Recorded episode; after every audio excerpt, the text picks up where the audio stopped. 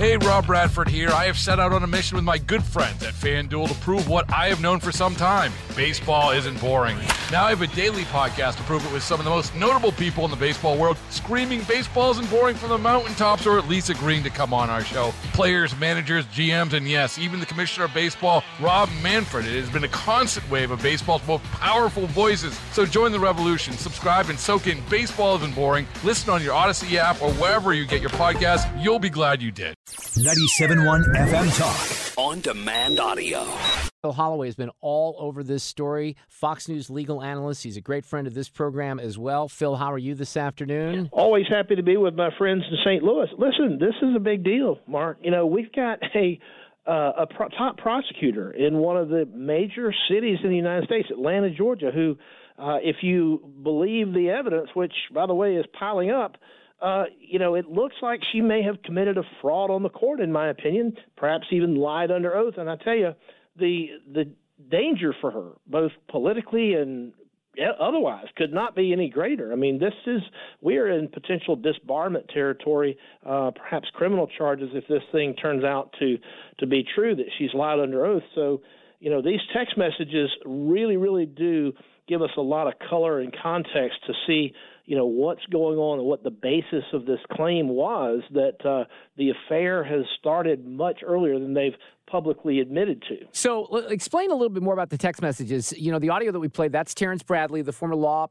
partner of Nathan Wade. Nathan Wade was the uh, the boyfriend of Fani, although then they they broke up, right? So that's what the crux of the issue is is here to a certain extent. But he testified the other day and, and, seemingly didn't go as far as even in some of these text messages what they reveal. Is that an accurate interpretation of that? Yeah, I think that's that's accurate, but let's let's keep in mind that in Georgia these are what you call prior inconsistent statements, and they can be used as substantive evidence. If a witness says one thing on one day and another thing on another, that prior inconsistent statement can be used as substantive evidence. And in this case, the substantive evidence revealed in these text messages really shell down the core. And it says, quote, do you think it, meaning the affair, started before she, meaning Willis, hired him, meaning Wade? And the response was, and this is in January of this year, the response was absolutely. And then he offers, unsolicited, the following statement. It started when she left the DA's office and, ju- and was judged in South Fulton. And for context, uh, the listeners won't be aware of this, but Ms. Willis was an assistant district attorney uh, under the prior administration. She left the DA's office around 2018 uh, to do other things, including open up a private law practice and become a part-time municipal court judge, uh, all in preparation to to run against the then incumbent uh, in the 2020 election. So here you have the former lawyer, former law partner, and former friend, apparently, uh, of Nathan Wade telling Michael Roman's lawyer that it started before Fani Willis even hired Nathan Wade. So, setting aside the issue, Mark, of whether she lied or whether she could be disbarred or anything like that, under the law, if a judge believes that a witness has lied about one thing or is not telling the truth, then the judge can uh, discount and give no credibility and no weight to anything else they say. And in this case, he doesn't have to believe her testimony when she said that she reimbursed Nathan Wade in this untraceable cash. And so now, if that's the case, we're back to square one. We're back to a financial conflict of interest.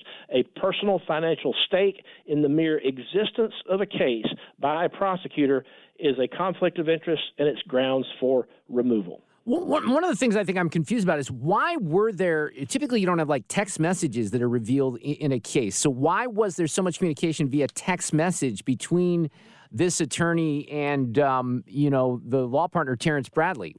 I, that that's confusing to me. All right. So, in the interest of full disclosure, I've known Terrence Bradley and I've known Ashley Merchant. I've even known Nathan Wade for going on 30 right. years. Right. So, we're all in the same legal community of criminal lawyers in the metro Atlanta area.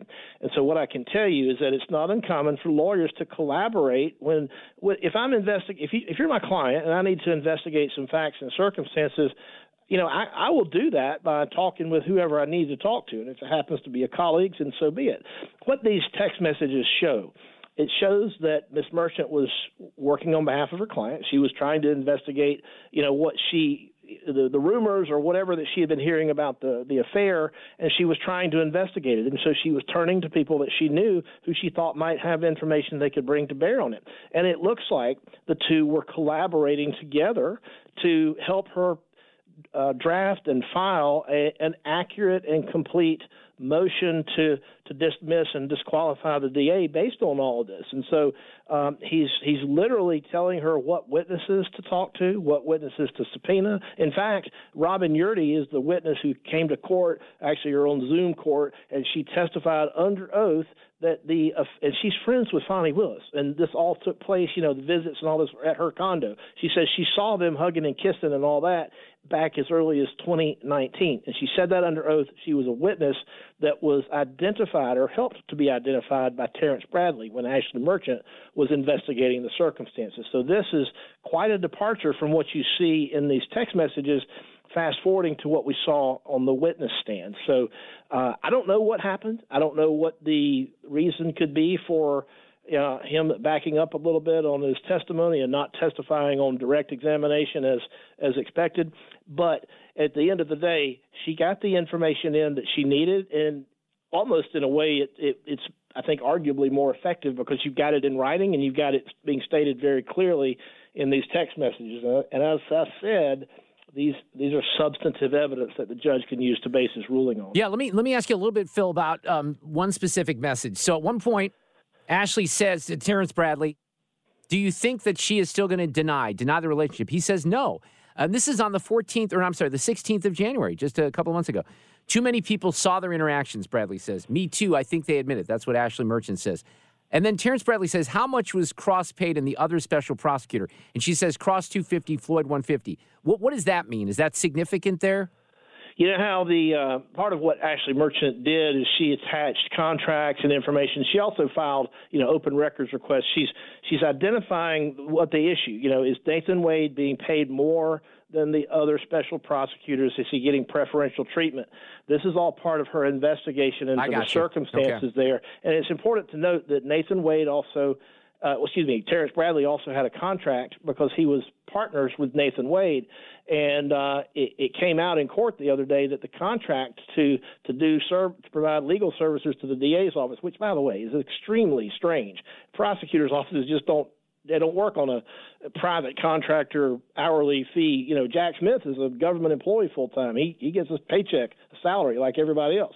But this, so this is very strange. But the contract for services to Mr. Bradley was brought to him, he says, by Nathan Wade. And Breitbart is out doing some pretty good reporting, and Breitbart is basically making the case that uh, during the transition and during the relevant time periods, the real decision maker on hiring and firing was none other than Nathan Wade. So uh, it's all kind of coming full circle.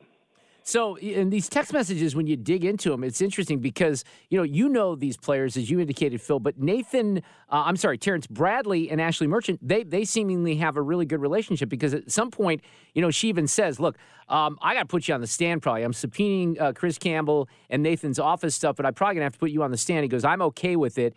And she says, It's my hope they do the right thing before then. He says, You're my friend. I trust you. They will not. They're arrogant as F. She thinks she won the other day when she didn't have to be deposed. And that was Fani he's talking about there, right?